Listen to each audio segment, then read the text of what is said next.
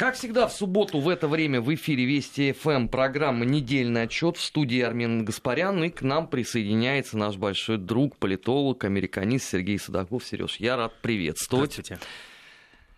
Ну, понятно, что говорить будем про Соединенные Штаты. Было бы странно, если бы мы начали бы с чего-то другого, тем более, что по драматизму, по остроте новостей, которые доходят из Соединенных Штатов, мне иногда становится страшно. Ну, полторы недели искать чип в мече, на котором написано, что он содержит этот чип. Конечно. Это богатая история. Сегодняшнее заявление конгрессменов о том, что они категорически против того, чтобы Трамп встречался с Путиным тет-а-тет. А как они себе представят тогда этот формат? Ну, наверное, с участием кого? Наверное, с участием Конгресса. Армен, помнишь, вот мы неоднократно с тобой говорили, когда мы вообще рассуждали про Америку, а кто в Америке принимает решения? По большому счету, я давно задаюсь вопросом, даже если мы подружимся с Трампом, обнимемся, у нас все будет хорошо, а будет ли это гарантия того, что Трамп, пообещав какие-то нам преференции, какую-то дружбу, он сможет это выполнить? Я просто хочу напомнить одну простую вещь, что вообще сама задумка, когда формировались Соединенные Штаты Америки, они формировались по принципу сдержек и противовесов. И одной из серьезнейших ветвей власти была законодательная. И когда отцы-основатели создавали эту ветвь законодательную, они полагали, что она является превалирующей над исполнительной ветвью. То есть, по большому счету, они изначально заложили определенный механизм, как можно было купировать любые действия президента. Многие забыли про это, многие забыли про то, что, например, тот же Вашингтон и Гамильтон, они были не лучшими друзьями, они были соперниками, они были абсолютными антагонистами в каких-то вещах, но они, тем не менее, уживались. И, кстати говоря, эта идея была Гамильтона, а не Вашингтона, о том, чтобы был очень мощный Конгресс. Так вот сейчас давайте представим себе идею, да, Трамп приезжает в Москву, в Петербург, в Сочи, может быть, даже в Крым, и при этом мы четко понимаем, что Трамп идет на какие-то уступки. Он полагает, что мы можем создать определенный базис, который будет выгоден как Америке, так и России. Пусть это будет процесс по Сирии, пусть это будет процесс по Донбассу, пусть это будет процесс по тарифу, по формированию некого общего бизнес-сообщества, сотрудничества спецслужб, которое нам так необходимо. Конечно же, введение общих террористических списков, обмен киберпреступниками, создание центра по кибербезопасности, да много чего можно сделать.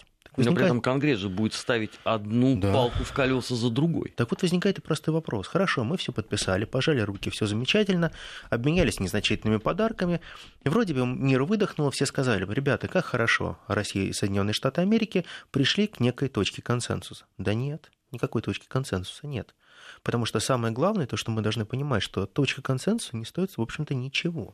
Потому что как только он прилетает назад в Вашингтон, большое вашингтонское лобби говорит: господин Трамп, а так не работает система. Система работает только так, как мы хотим. А второго августа прошлого года тот закон, который был принят, он очень четко ограничивает вашу внешнеполитическую деятельность. Поэтому любые ваши желания сделать мир лучше, они не работают. Потому что вы сначала должны прийти к политике согласия с нами, а уже потом пытаться решать какие-то свои личные вопросы. А это вообще возможно? Это воз... да, это вот воз... к политике согласия с Конгрессом, который ведь он тоже неоднороден. Там есть республиканцы, там есть демократы. По некоторым вопросам у них разные позиции. Как тогда быть? Вот самая большая, большая проблема Трампа не в том, что есть демократы и республиканцы, а проблема в том, что не существует консолидации даже внутри демократов и не существует консолидации внутри самих республиканцев. Часть республиканцев, они являются прикормленными. Это нормальный термин для Америки, и они смотрят на Трампа как на некого такого замечательного Гудвина, который может им помочь. А вот другие республиканцы, вроде бы его однопартийцы, они прекрасно понимают, что Трамп – это временное явление в Америке, и надо делать ставку на более молодых, таких как, например, Марко Рубио. Ведь никто не говорит, что он окончательно сбитый летчик, никто не говорит о том, что у него нет больше будущего в партии, нет будущего в большой политике. Многие конгрессмены открыто говорят: Трамп рано или поздно уйдет. И нам надо прекрасно понимать, что если сейчас мы полностью будем отдаваться в руки Трампа, то в дальнейшем нам будет очень сложно находить консенсусное поле с тем же Рубио. Демократы. А вот часть демократов наоборот. Они полагают, что Хиллари Клинтон, при всех ее недостатках, она так или иначе может побороться еще один раз с Трампом. Огромное количество конгрессменов и сенаторов искренне полагают, что единственный консолидирующий кандидат может быть Хиллари. Но есть же еще Мишель Обама. перспективная с этой а, точки зрения. Мишель Обама, в принципе, был бы хороший вариант, но ее очень тяжело протащить через политическую элиту. Дело в том, что Соединенные Штаты Америки делают ставку не только на популярную персону, которую все знают, они обязательно делают персону, которая рукопожата политическим элитам, и сама является частью этой политической элиты и прошла определенную обкатку среди политической элиты. Мишель Обама, к сожалению, такой обкатки не имеет. Потому что если мы посмотрим всю американскую традицию выдвижения президентов, то это те люди, которые имели в самом начале, это был военный опыт, они воевали вместе, а потом это были люди с большим политическим бэкграундом. То есть ты сразу мог понимать очень четкий код свой-чужой. Так вот сейчас Трамп, он находится в очень тяжелом положении. У него есть избиратели, которые говорят: Трамп наш, Трамп делает нам очень много хорошего. А Трамп в последнее время сделал то, что не делал практически никто, даже Рейган. Он настолько снизил налоги, что это просто чудо. И многие действительно верят в то, что рост Америки будет происходить достаточно высокими темпами. Но при этом, если посмотреть американские средства массовой информации, то хуже, чем Трамп, я даже не знаю, кто вообще может быть. Предатель, позор Америки. Никогда американская земля не рождала такого проходимца. Да, Ему нельзя да, да. доверить ничего.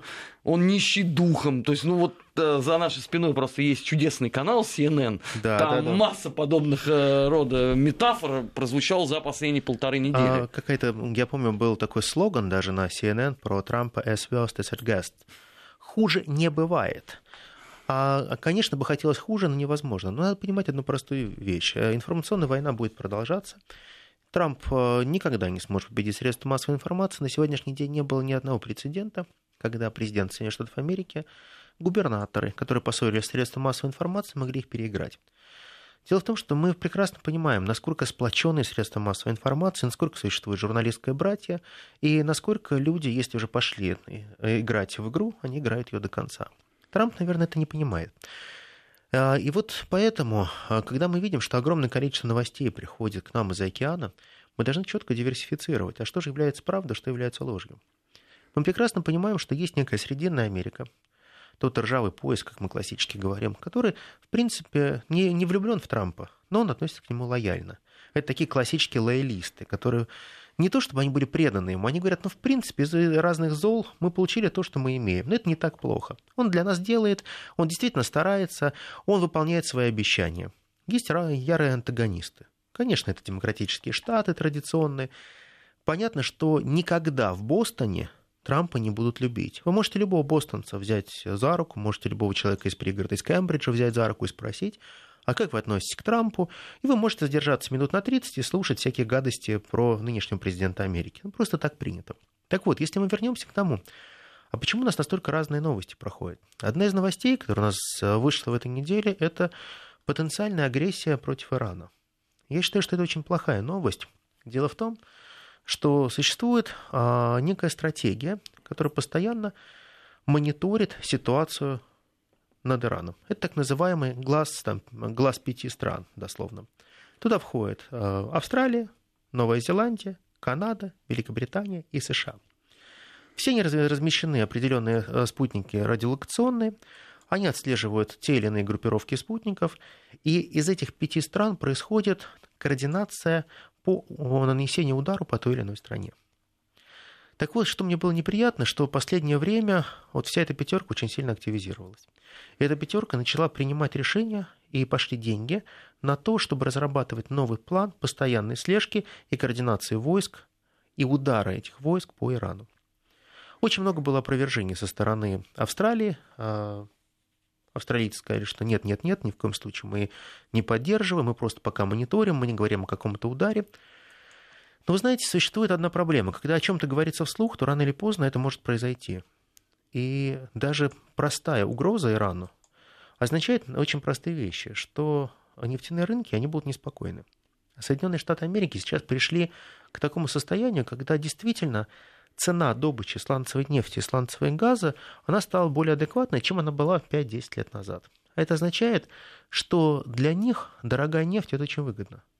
Они наивно полагают, что этой дорогой нефтью они смогут полностью убить любую промышленность Европы.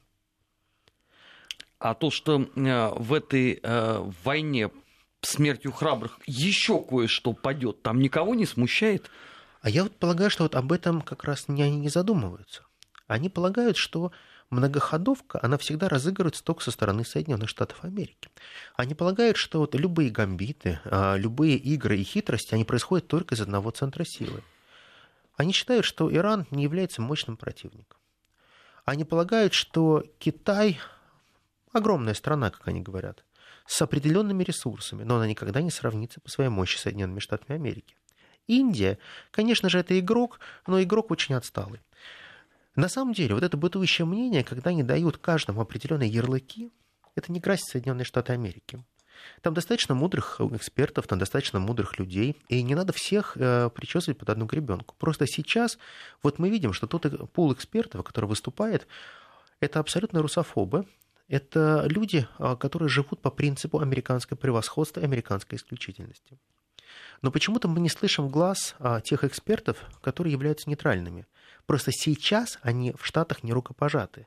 Сейчас невозможно быть просто объективным в Соединенных Штатах Америки и давать оценки реального состояния дел. Ну и сколько они будут а, находиться условно а, на положении гонимых и нелюбимых? Я полагаю, что все-таки до тех пор, пока а, не сменится Трамп, а, не Трамп, не сменится тренд, а ничего не изменится. Дело в том, что сейчас настолько жестко породилась русофобия, что русофобия дошла уже до того, что она спустилась с уровня элит на простых граждан. Простой вам пример приведу. Если мы можем спокойно идти, например, по Нью-Йорку или Вашингтону или Бостону, где есть там, и, конечно же, Лос-Анджелес, где есть определенные русские общины, можете разговаривать на русском. Проблем нет. А вот попробуйте, приезжайте в какой-нибудь Айдахо, приезжайте в какие-то такие вот более-менее... Приезжайте в Миссури, посмотрите, погуляйте по местным городкам и говорите все время на русском. И вы увидите, какое будет отвращение от вас в магазинчиках. Удивительно. Мои друзья провели эксперимент. Они поездили по так называемой классической одноэтажной Америке, где они просто говорили не на английском, а на русском. И вот примерно за четыре-пять дней такого количества нелицеприятного своего адреса они не слышали никогда. А там все в Миссури знают русский язык? Или они просто по каким-то определенным ага. ключевым фонетическим конструкциям определяют твое э, происхождение? Практически э, эксперимент был поставлен следующим образом. Ребята приходили в магазин, начинали разговаривать, и практически с первого вопроса, когда они слышали, э, их спрашивали из Чехии они, потом из Польши, они продолжали говорить на русском, не отвечая на английском. И потом говорили, им говорили «Россия», они говорили «Да, да, Россия». И вот ровно после того, как их идентифицировали, начиналось сразу страшное. Улыбка пропадала, классическая голосовая визитка «Hi, how are you?» Вот это все пропадало. И им сразу говорили «Ну, вот здесь вот выбирайте, вот тут касса». Это, это означает, что в принципе... Вот эта русофобия, она опустилась на уровень бытовой, а это очень плохо. Понимаете, в чем дело? Когда между собой грызутся элиты, и на уровне элит есть русофобия, а это, в принципе, нормально, это было всегда. Мы помним эпоху Советского Союза. Мы также прекрасно помним, что даже приезжая мы из Советского Союза, наши бабушки, дедушки, кого-то родители, они не испытывали такой русофобии или советофобии. Нормальные были отношения вполне. А вот сейчас, вот даже э, мои, мои друзья сейчас поехали в Германию, они это ощутили в Германии. Говорит, э, шли по центру Берлина и говорят, потише говори на русском. Говорит, почему? Ну ты же не хочешь, чтобы тебя побили. Это ненормально, потому что тренд э, такой информационный развернут очень сильно. И Америка, она шаг за шагом поддерживает этот тренд, сами не понимают того, что они творят. Вот правда, не понимают, что они реально творят. А выходить из этого состояния они потом каким образом будут? Потому что вот э, ты про Германию сказал, ну, потребовались, извините, десятилетия кропотливой работы с одной стороны, а с другой стороны очень жесткое законодательство, чтобы послевоенная Германия пришла в чувство. Я полагаю, что э, пряникам здесь ничего не поможет. Нужен кнут. И вот этот кнут, который должен быть на законодательном уровне, он должен быть воспринят всеми цивилизованными странами, если они такими себя считают. Ведь мы же всегда привыкли, что есть некий такой эталонный западный мир с их эталонной демократией, с эталонной э, идеей либерализма, с некими эталонными человеческими ценностями, ценностями человеческой жизни и, самое главное, с презумпцией невиновности. Возникает один только простой вопрос. Ребята, ответьте мне, пожалуйста, а почему... Простой принцип презумпции невиновности у вас всегда заменяется принципом презумпции виновности. Почему ваша демократия, она является назывной, а не рабочей? Почему ваш либерализм, он не отстаивает те принципы, на которых он строился, те же лаза-фе, лаза-пассе, а строится по другому принципу? Вседозволенность, разнузданность. Ребята, это неправильно. Мы же прекрасно понимаем, что мы за демократию, мы некие за консервативные модели либерализма. Мы же все прекрасно понимаем, что вот по большому счету, вот я вот э, сторонник консерватизма. Я считаю, что вот э, есть очень много тех позитивных традиций, которые мы должны сохранять. Я никогда не был сторонником либерализма в том направлении, которое он есть, потому что тот либерализм, который нас несли Лок, Монтескье, Гоббс, а его не существует, он идеален. Его извратили до такого состояния, что сейчас ты когда смотришь на этих либералов, ну, это просто ну, как, ужас, собственно, ужас. Любое другое политическое учение. Они все Армен, прошли через одну и ту же трансформацию в двадцатом веке, извращение. Да, скажи мне, пожалуйста, а почему тогда так не изуродовали консерватизм? Ни классический консерватизм, ни неоконсерватизм, не, из, не изувечили анти, даже анти, антикоммунистический консерватизм. Где, в России? Нет, нет, ну в России, нет. извините, по поводу старого доброго консерватизма не надругался только ленивый в девяностых годах. Конечно, конечно, я говорю про классическую старушку Европу. Она же, она же до неприличия извратила либерализм, но при этом оставила в стороне консерватизм, не стала трогать его. Но тоже не везде, заметь. Консерватизм в том виде, в каком он условно существовал сто лет назад, он характерен, например, для Баварии. Но ты с трудом найдешь его в Саарбрюкене каком-нибудь. Совершенно, но это правда, это правда. Но все равно, вот, мне кажется, метафора была, метаморфоза была не такой серьезной, как она была все-таки с либерализмом. Потому что вот в любом случае у нас, ну это же правда, назвать человека либералом, это значит его оскорбить. Потому что вот эта форма либерализма, которая стала вседозволенности, это же, это же ненормальная вещь. Так вот, принципиальный вопрос, он очень сложный. А что же дальше? Как, как включать заднюю, как откатываться? Как делать так, чтобы, если мы сегодня поссорились вдрызг, если мы сегодня зародили такую идеологему в сознании, что многие стали попросту нерукопожаты, вот здесь возникает принципиальный вопрос. А как действовать дальше? Что нужно делать для того, чтобы шаг за шагом выходить из этой ямы или пропасти? Хорошо, Трамп э, проправит свои еще там пять лет, все равно рано или поздно срок его закончится. Придут другие люди, будут выстраивать все по-другому, но как они будут снижать градус русофобии? И нужно ли это будет? А я полагаю, что ровно до тех пор, пока лошадь бежит, на ней надо ехать. Простой принцип. Лошадь сдохла, можно слезть с нее. Но вот... лошадь не может все время быть в состоянии рывка, она просто упадет. Причем вот... значительно раньше, чем ты думаешь. Вот я полагаю, что лошадь сдохла, слезай. А вот они во многом это не понимают. Они полагают, что и на дохлой лошади можно ехать. Вот о чем я говорю. То, что мы с тобой прекрасно понимаем, что надо слазить уже с этой лошади, надо было год назад с нее слезть. Они готовы на этом трупе скакать и скакать, не понимая, куда они себя загоняют. Они творят неимоверные глупости. А откуда вот это вот упрямство э, у страны, которая благодаря своей там медиакультуре воспела образ ковбоя? А ковбой понимает, что в прерии лошадь гнать не надо, потому что если она упадет, то у тебя в радиусе двадцати верст может быть только злобный апач какой-нибудь с топором, и где-нибудь пробежит койот, и больше ничего другого не будет. Да, и причем хотел тебе напомнить еще одну простую вещь, что в восемнадцатом веке седло стоило гораздо дороже, чем лошадь. Да, и седло ты правда. Тащишь на себе. Да. Поэтому, когда мы многие видели фильм про ковбоев, лошадь пала, а все остальное на себе тащит. А вот метаморфоза современной Америки. Дело в том, что современная Америка, она перестала быть той Америкой, которую задумали отцы-основатели. То есть неким таким гибридом, градом на холме. Ведь идеи, которые были зарождены еще в семнадцатом веке, начиная с тысяча шестьсот сорокового года, с прибытия туда Mayflower, была идея очень простая, и Арабеллы, конечно. Идея была очень простая. Создать новый тип государства, которое будет строиться по неким особым принципам. Мы возьмем самое лучшее и воплотим это в реальность. Самое лучшее воплотилось, конечно. Перебили всех индейцев, перестреляли бизонов, освоили все, что, все, что, все блага, которые только можно.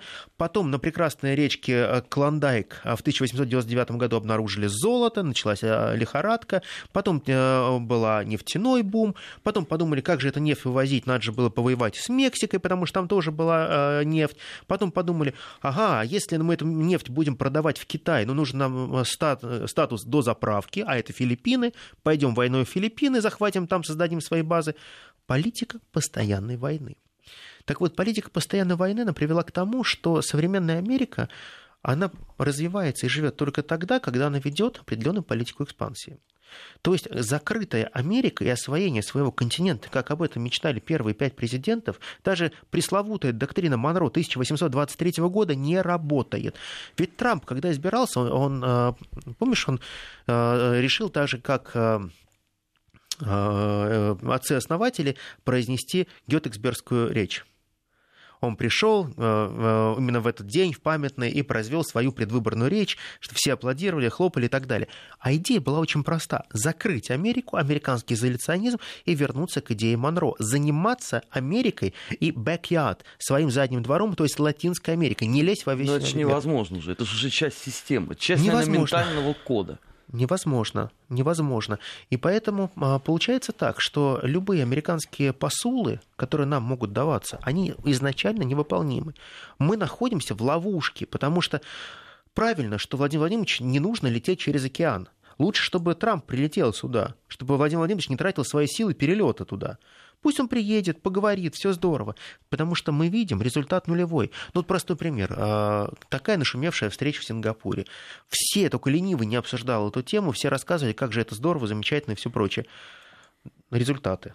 По пальцам перечисляем. Первый. Военные учения не провели. А разрушили старый полигон, который надо было разрушить пять лет назад, и обещали, что рано или поздно уничтожат ракеты и перестанут обогащать уран. Пообещали, не стали это делать. Соединенные Штаты Америки пообещали не вводить новые триста санкций и пригрозили Китаю и России введением новых санкций в том случае, если они будут нарушать те санкции, которые будут введены Соединенными Штатами Америки и были введены. Так, вопрос. Вот прошло время со встречи. А что реально? Где результат? Наверное, еще маленький результат, я про него забыл. Разрозненные семьи, разделенные войной пятьдесят пятьдесят третьего года, разрешили на время встретиться. Ну как, а заявление о том, что вот эта весомая заявка на Нобелевскую премию мира, это разве не результат? Реалполитик, как сейчас модно говорить. Я, я считаю, что когда ты выступаешь с Нобелевской речью, это очень неплохо. И когда у тебя есть Нобелевская притча, вот это результат. А, ну да, это такая отдельная, не менее познавательная тема. Мы а, сейчас а, прервемся на новости в эфире Вести ФМ. Сразу после этого продолжим а, программу «Недельный отчет». У нас сегодня в гостях известный российский политолог, американист Сергей Судаков. Не переключайтесь, в эфире Вести ФМ всегда любопытно. семнадцать часов тридцать три минуты, тридцать четыре уже минуты в российской столице. Программа «Недельный отчет». У нас в гостях сегодня известный российский политолог, американист Сергей Судаков. Сереж, мы прервались на размышлениях о том, чего добился Трамп в результате сингапурской речи, о том, что заявка на Нобелевскую премию — это, конечно, хорошо, но получить ее было бы намного лучше. Конечно, конечно. По крайней мере, ты что-то держишь в своих руках. Вот я всегда согласен с тем, что вот для меня очень важна политика результата. Политика слов, наверное, это очень здорово, когда ты можешь всем-всем все пообещать, но ничего не выполнить. Вот я сейчас смотрю на те турне, которые проводит Трамп, по большому счету, он говорит очень простое. Всем, кому я должен, я прощаю. Вы мне должны. И попробуйте это не вернуть. Я вам ничего не должен. Вы хотите, чтобы я с вами договаривался, господин Юнкер? Конечно, мы будем договариваться. Мы договоримся только о том, что мы сейчас не будем с вами воевать временно. Но это будет временно. Я буду смотреть, как вы себя будете вести. И в зависимости от того, насколько тепло вы меня будете целовать при прощании, вот так наши отношения будут строиться. Ну, то есть он на сто процентов уверен, что Европа не взбрыкнет ни при каких обстоятельствах? Я полагаю, что у него какая-то такая уверенность, что у него, наверное, либо на всех лидеров Европы есть большие зеленые папки, которую он, видно, хранит с юных лет. Либо а, это какая-то сумасшедшая просто самонадеянность. Так не бывает. А может быть, он блефует, как в покере? А, лучше бы он в покер тогда играл. Потери были бы меньше. Потому что при игре в покер это было бы просто потеря денег. А здесь потеря большие, очень, ставок, которые гораздо выше и больше. Дело в том, что Соединенные Штаты Америки перестали быть неким фактором, который объединяет вокруг себя разные нации. То есть есть определенный так называемый принцип опривычнивания, когда уже с точки зрения привычки, традиционности ряд стран тянутся к Америке. Но они полагают, что прежде всего это принцип зонтичной легитимности, и они полагают, что это единственный вариант, как можно будет самим стать более великим. Но это прежде всего страны малой Европы. Это страны с небольшими бюджетами. Это те страны, которые пытаются так или иначе подкормиться за счет Соединенных Штатов Америки. Вот давайте простой пример. Вот Великобритания, мы говорим, она полностью зависима от Соединенных Штатов Америки. Согласен. Ведь если мы сейчас начинаем понимать, на чем зарабатывает Великобритания, то, по большому счету, это не промышленный капитал, это же финансовый капитал. Мы же прекрасно понимаем, что сейчас финансовый капитал дает гораздо больше ресурсов и денег, нежели чем любой промышленный капитал. Но в реальности, если завтра начнется война, не дай бог, или что-то случится, вот все эти финансовые капиталы и финансовые сделки, это все так называемые мыльные пузыри, они ничего не стоят. Понимаете, в чем дело? Можно, конечно, очень долго радоваться тем, что есть очень большая капитализация лондонской биржи. Отлично. Но когда мы будем сравнивать капитализацию лондонской биржи с «Газпромом», с «Роснефтью», с российскими железными дорогами и так далее, мы видим, что есть что-то реальное, а есть что-то виртуальное. Вот эти виртуальные капиталы, они как раз очень хорошо себя чувствуют, потому что они находят поддержку со стороны Соединенных Штатов Америки. А вот та же Германия, которая обладает изрядной долей промышленного капитала, они не так сильно нуждаются в Соединенных Штатах Америки, потому что как раз гарантии Соединенных Штатов Америки не позволяют им более плодотворно развиваться на новых рынках. Германия давно бы пошла в новые рынки, она давно бы уже занимала и проводила полномасштабную экспансию на азиатских рынках. Но не получается. Почему? Потому что это зона ответственности Соединенных Штатов Америки, либо зона ответственности Китая. Мир... Не только. Если тебя, извините, на протяжении очень многих лет приучали к тому, что не надо поперек батьки куда-то лезть, и твой номер в данном случае всегда будет второй, то ты через поколение уже к этому привыкаешь. И начинаешь точно так же и действовать. Ну, х- хорошо, если номер второй, а не шестой. Это разные вещи. Но, тем не менее, мы прекрасно понимаем, что политика сдерживания, она сейчас дает сбои. Чем больше Трамп шалит, как это было сказано в «Малыше и Карлсоне», тем больше он отталкивает от себя тех надежных партнеров, которые готовы были ему верить. Понимаете, в чем дело? Если ты все время кого-то запугиваешь, то человеку в какой-то момент становится не страшно. Потому что он понимает, ну, я тебя ударю, я тебя ударю, я тебя... ну, уже давай, бей, и давай покончим с этим. И вот здесь, мне кажется, существует такая же тенденция. Соединенные Штаты Америки все время на протяжении десятилетий запугивают Западную Германию, теперь Объединенную Германию. Но в реальности получается так, что Германия живет некой своей собственной жизнью. Они прекрасно понимают, что когда-то закончится гегемония Соединенных Штатов Америки. И вот у меня возникает вопрос. Если у них план Б на этот счет? Да, потому что должен быть всегда план Б и С. Если X, то не Y. Такое может быть. Понимаете, в чем дело? Что Соединенные Штаты Америки всегда действуют по тем схемам, которые они уже отыграли. То есть, по большому счету, они никогда не изобретают велосипед. Зачем? То есть, они прекрасно понимают, если вот эта схема прошла и она работает, то не надо ее менять. Потому что как только ты поменяешь схему, ты можешь столкнуться с теми трудностями, которые, преодоление которых тебе будет стоить больше денег. А зачем тебе это нужно? Вот э, так же, как Кондова была придумана абсолютно матрица цветных революций, они же могли делать так называемые индивидуальные э, матрицы войны или индивидуальную матрицу переворота. И тогда можно было придумывать, креативить, каким-то образом выявлять некие группы давления, ломов там, и так далее, переставлять их. Они же не стали это делать. Они просто взяли матрицу и, начиная с две тысячи десятого года, пошли по ней. А зачем им надо было что-то переделать, если модель работала? Она а... почти не давала сбой. По крайней мере, с точки зрения медиапродвижения, все отточено было, как часы швейцарские. Совершенно верно. Поэтому они действуют именно по этой матрице ровно до тех пор, пока она работает. Но даже тогда, когда она дает сбои, они говорят: ребят, значит, мы не додавили, значит, мы что-то сделали не так, значит, мы на чем-то сэкономили. Давайте посмотрим, на чем. Проводят работу над ошибками, как базис берут эту же матрицу и также идут. Так вот, та же Германия, которая будет пытаться так или иначе уйти из-под пяты Соединенных Штатов Америки, в ближайшие ну, пять лет, скажем, это им не удастся. Даже в том случае, если сменится правительство, сама... Сам тип экономики, сам тип политики, который существует сейчас в Европейском Союзе, не позволяет действовать самостоятельно ни одному игроку. Вот посмотри, насколько хорошо к нам относятся наши итальянские партнеры. С удовольствием обнимаются с нами, жмут нам руки и говорят: ребят, ну вот еще прям буквально два месяца и никаких санкций не будет, мы наплюем на этот Европейский Союз. Вообще вот все это евробюрократии, брюссельские жирные коты нам неинтересны, мы будем работать с вами. Мы просто будем бинарные связи делать. Торговать будем, все будет хорошо. Мы задаемся вопросом: а когда? Вот точно два месяца? Как будете голосовать? Да, конечно, мы будем голосовать за свою экономику, конечно, мы поддержим. Проходит голосование, санкции продлевают, все прочее. Ребята, а что стоят ваши слова? Вы заявляете из года в год одну и ту же тему. Почему вдруг сократилось количество поездок россиян в страны Европы? Да очень просто. Да, фактор валюты, первый фактор. А второй фактор – это все-таки некий антагонизм, который есть, потому что вас стали замечать тоже Азии, Азия стали более привлекательна, и люди поехали в Азию. И ровно до тех пор, пока вы не будете понимать, что если вы пляшете под удку Соединенных Штатов Америки, то вы теряете свою идентичность, а ваша идентичность, она растворяется. И вот тот глобализм, который вы так воспевали, он в итоге оборачивается против вас, потому что дорогая нефть, если она будет таковой, убьет ваше производство. Дорогие затраты Соединенных Штатов Америки на содержание НАТО, она не придаст вам новых рабочих мест, а Америке придаст. Серёж, а эта самая национальная идентичность, она там вообще осталась?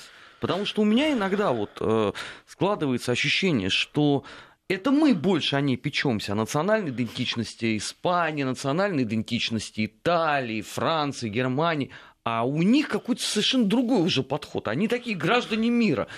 Ну, я не могу, конечно, сказать, что это агосфер такой, два ноль версия, но что-то есть такое от безродного космо- космополитизма. Наверное, просто мы э, неоднократно читали Геллнера, нацию национализма. Было дело. Да, и, естественно, мы почитали Миршмайра и, и остальных товарищей, и поэтому мы немножко в этом разбираемся.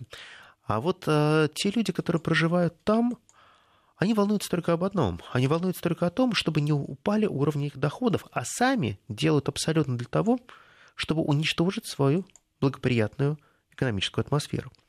Вот то, что называется там идентичность, национальная идентичность, мы про нее говорим, нас она, конечно же, волнует, потому что мы полагаем, что вот у нас есть определенный миф о национальной идентичности. Мы считаем, что вот у каждой нации, этнической группы есть свои какие-то определенные черты. Когда нам говорят про Италию, у нас есть определенная картинка. Это такое вот ленивое побережье Лигурии, это оливки, это где-то такие итальянские песни, это Сан-Ремо, да, развалины Колизея. И мы это придумали. Так вот, мне кажется, что вот эта так называемая придуманная идентичность, она живет больше в наших головах.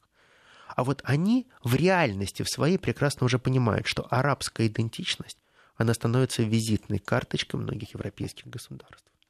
Абсолютно нормально, когда ты покупаешь кусок мяса, и тебе говорят, ты спрашиваешь, а почему он дороже в Германии на три евро? А тебе говорят, потому что это халяльное мясо.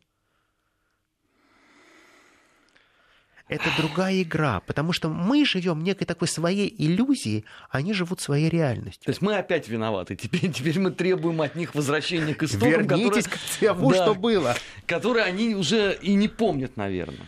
Конечно же помнят, но они полагают, что у них уже нет пути назад. У них есть ностальгия по той Европе, которая была лет тридцать назад, но кроме ностальгии действия совершенно другие. Дело в том, что вот эти потоки эмигрантов, потоки, которые изменили в целом экономическую и социальную ситуацию Европы, она ее изменила навсегда. То есть надо четко понять, что той Европы, какую мы знали двадцать, тридцать или пятнадцать лет назад, уже не будет никогда. Холст закрашен. Мы сейчас должны будем уйти на прогноз погоды. Сразу после этого программа «Недельный отчет» продолжится. Не переключайтесь. семнадцать часов сорок семь минут в Москве. В эфире программа «Недельный отчет» в студии Армен Гаспарян. У нас в гостях известный российский политолог, американист Сергей Судаков. Мы уходили на прогноз погоды, на наших историях о Европе, которую мы потеряли. Ну, вернее, не мы потеряли, а которую они сами благополучно потеряли. А возвращать ее должен Путин, судя по последней социологии европейской, где вот тот самый консерватизм, о котором мы с тобой говорили, да, он ассоциируется только с одним человеком. Совершенно верно. Получается так, что Соединенные Штаты Америки крайне заинтересованы в том, чтобы Европа максимально утратила свою идентичность. То есть глобальный мир – это прекрасно. Сделать так, что вы, в принципе, потеряли то, что у вас было занесено целыми веками. Вам это не нужно. Вы должны быть все одинаковые. Стандарт качества. Стандартные помидорчики, стандартные огурчики. Попробуйте найти хорошие помидоры «Бычье сердце» в Европе. Когда найдете, пришлите, пожалуйста, фотографии, где они продаются, в каком супермаркете.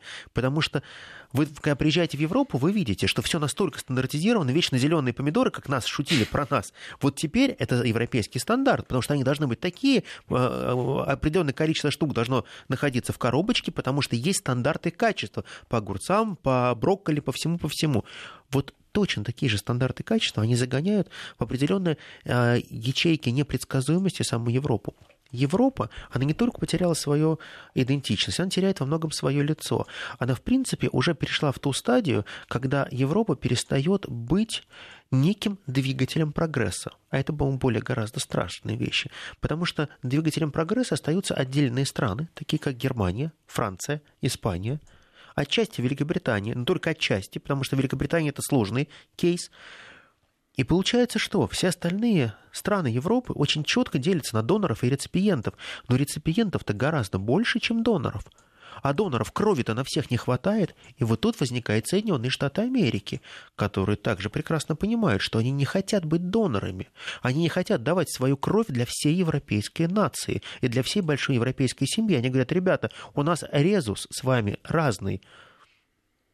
И... Тогда мы с тобой подходим совсем страшной истории. Значит, после окончания Второй мировой войны в кругах тех самых немецких консерваторов а, был очень популярен лозунг: пора показать этим ребятам, дальше указание на карту, каким именно, что они тут не в Алабаме и не в Техасе. Это что, это такая реинкарнация спустя без малого, сколько это получается, восемьдесят лет почти? Я полагаю, что сейчас полностью повторение тех событий, которые были после Второй мировой войны. Дело в том, что Вторая мировая война, она расставила определенные парадигмы, она изменила карты мира. А самое главное, она изменила ту модель сознания, которая просуществовала очень и очень долго. По большому счету, Вторая мировая война, она создала настолько много разных идеологем, которые потом укоренились, стали полноценными идеологиями, а многие превратились даже в государственные доктрины. И вот эти государственные доктрины, они где-то были модернизированы, где-то они были утрачены, но сейчас мы видим, что мини-восстание начинается в мозгах очень многих европейцев. Прежде всего, это так называемая бунтующая молодежь. Та молодежь, которая устала от вседозволенности, которая устала от зарегули... абсолютной, тотальной зарегулированности всего, и она приходит к простому понятию, что если есть многополярный мир, почему в этом многополярном мире нет места Европе? Ведь любые аналитики, давайте посмотрим американских, европейских аналитиков, британских, они пишут, что сегодняшний мир является квази, опять же подчеркну, квази многополярным, который состоит из трех центров силы – России, Китая, Соединенных Штатов Америки. Возникает вопрос, где Европа? Возникает вопрос, где миллиардная Индия? Возникает вопрос, где большой арабский Восток? Ну, может быть, они Европу относят как... К России. Нет, как к некому дополнению к Соединенным Штатам. Вот нет. Индию, Китаю. Ну, а Ближний Восток, наверное, уже к нам. Нам а. должно же что-то доставаться. В принципе, ударили, по, ударили по рукам и разошлись. Да. А вот нет. Дело в том, что действительно есть так называемый период. То, что классически была у Хаусхофера называться периферия. Вот так называемая большая периферия, я помню, даже до Хаусхофера, до Макиндера еще было. Это классика, это наша основа всей нашей географии, а-ля геополитики и так далее. Ее модно просто стало называть реалполитик, геополитика и так далее. Так вот, эта периферия, в том числе окраина этой периферии, начинает называться Малая Европа. То есть Малая Европа становится настолько неинтересна, то есть это Балтийская Европа, Северная Европа. Отдельно описывается Южная Европа, потому что она живет вообще по своим законам, по своим традициям. Она абсолютно не похожа на ту классическую Баварскую Европу. И вот здесь возникает большой излом, который приводит к тому, а как же жить дальше, как двигаться?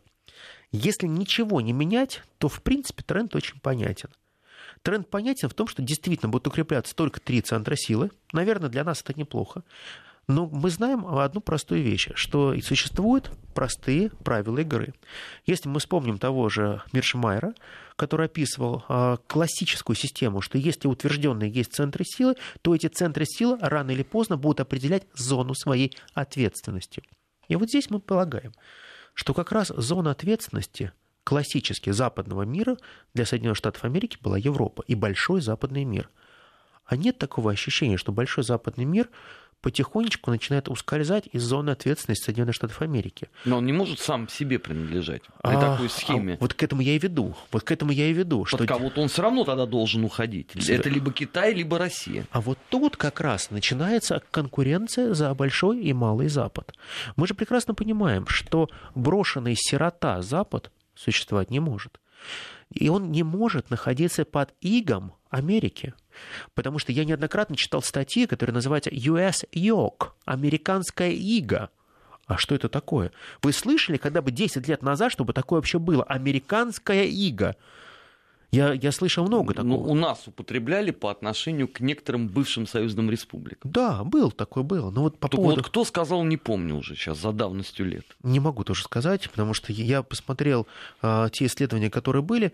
А, это был, я сейчас, я сейчас скажу, это, это был Кемерджер, который вот это писал. Это тот же человек, который занимался очень много историей, традицией Америки. Человек, который всегда понимал, что Америка прежде всего, но он также понимает, что Америке надо отказаться от этого ярма, потому что он полагает, что если Америка тащит на себя большой западный мир, не вывезет одна лошадь двоих. И вот сейчас все показывает о том, что Соединенные Штаты Америки пытаются заниматься собирательством земель американских, а это приводит к тому, что Соединенные Штаты Америки полностью утрачивают свой авторитет, и их авторитет попросту разменивается. А также разменятся очень большие капиталы. А самое главное, то, с чего мы сегодня начали. Неужели Трамп отвечает за свои поступки? Неужели Трамп может действовать в одиночку и до конца? Ровно до тех пор, пока мы не увидим, какие будут результаты выборов в ноябре, я считаю, что вообще ни с Трампом встречаться не нужно. Попить кофе запросто, но какие-то решения принимать невозможно. То есть до тех пор, пока, например, он не выиграет эти выборы, или не проиграет окончательно, мы должны понимать. Первый вектор, он проиграл эти выборы, это означает, что для нас ничего не меняется, Трамп досиживает свой срок, и шансов на переизбраться у него, они уменьшаются очень сильно. Трамп выигрывает выборы, образуется свое лояльное большинство, Трампу развязаны руки, он может действовать, он должен зачистить прежде всего свои спецслужбы, после этого планомерно выстраивать тельные отношения. Тогда у него есть базис, тогда его словам можно верить, потому что есть тот Конгресс, который его поддерживает. А если он проигрывает в пух и прах, то он, он не может играть хорошую мину при такой плохой игре. Он должен будет понимать, что его не будут воспринимать как лицо, принимающее решение. То есть, по большому счету, он может приезжать, жать руки, все будет здорово и замечательно, только у меня всегда будет возникать вопрос: господин президент, а вы правда это сможете довести до конца?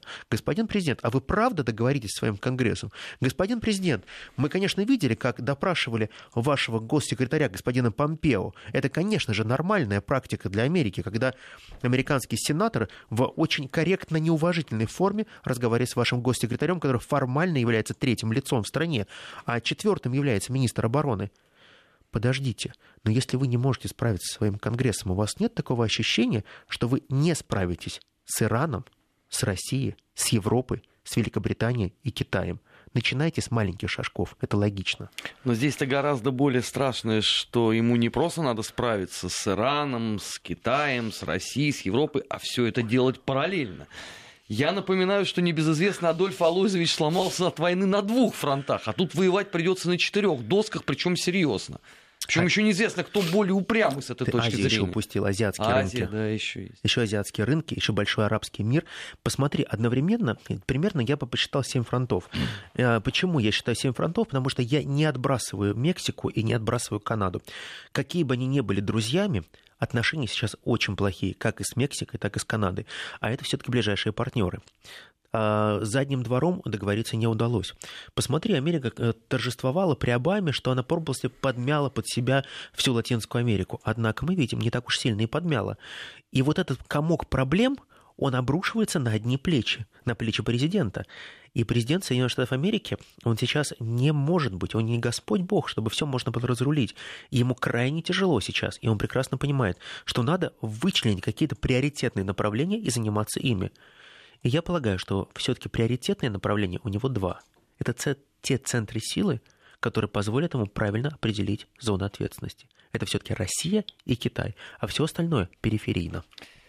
Ну, тут, что называется, покажет время, хотя, конечно, Трамп и вообще нынешние деятели в Конгрессе — это последние люди, кого можно, наверное, попытаться спрогнозировать по части удивительных заявлений, но особенно если смотреть телеканал си эн эн.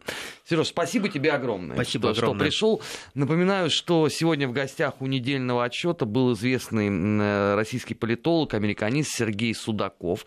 Наш следующий час будет посвящен житию, не побоюсь этого слова, постсоветского пространства, программа «Бывшие», и к нам придет посвежевший, отдохнувший Алексей Мартынов. Так что не переключайтесь, на Вести эф эм всегда интересно.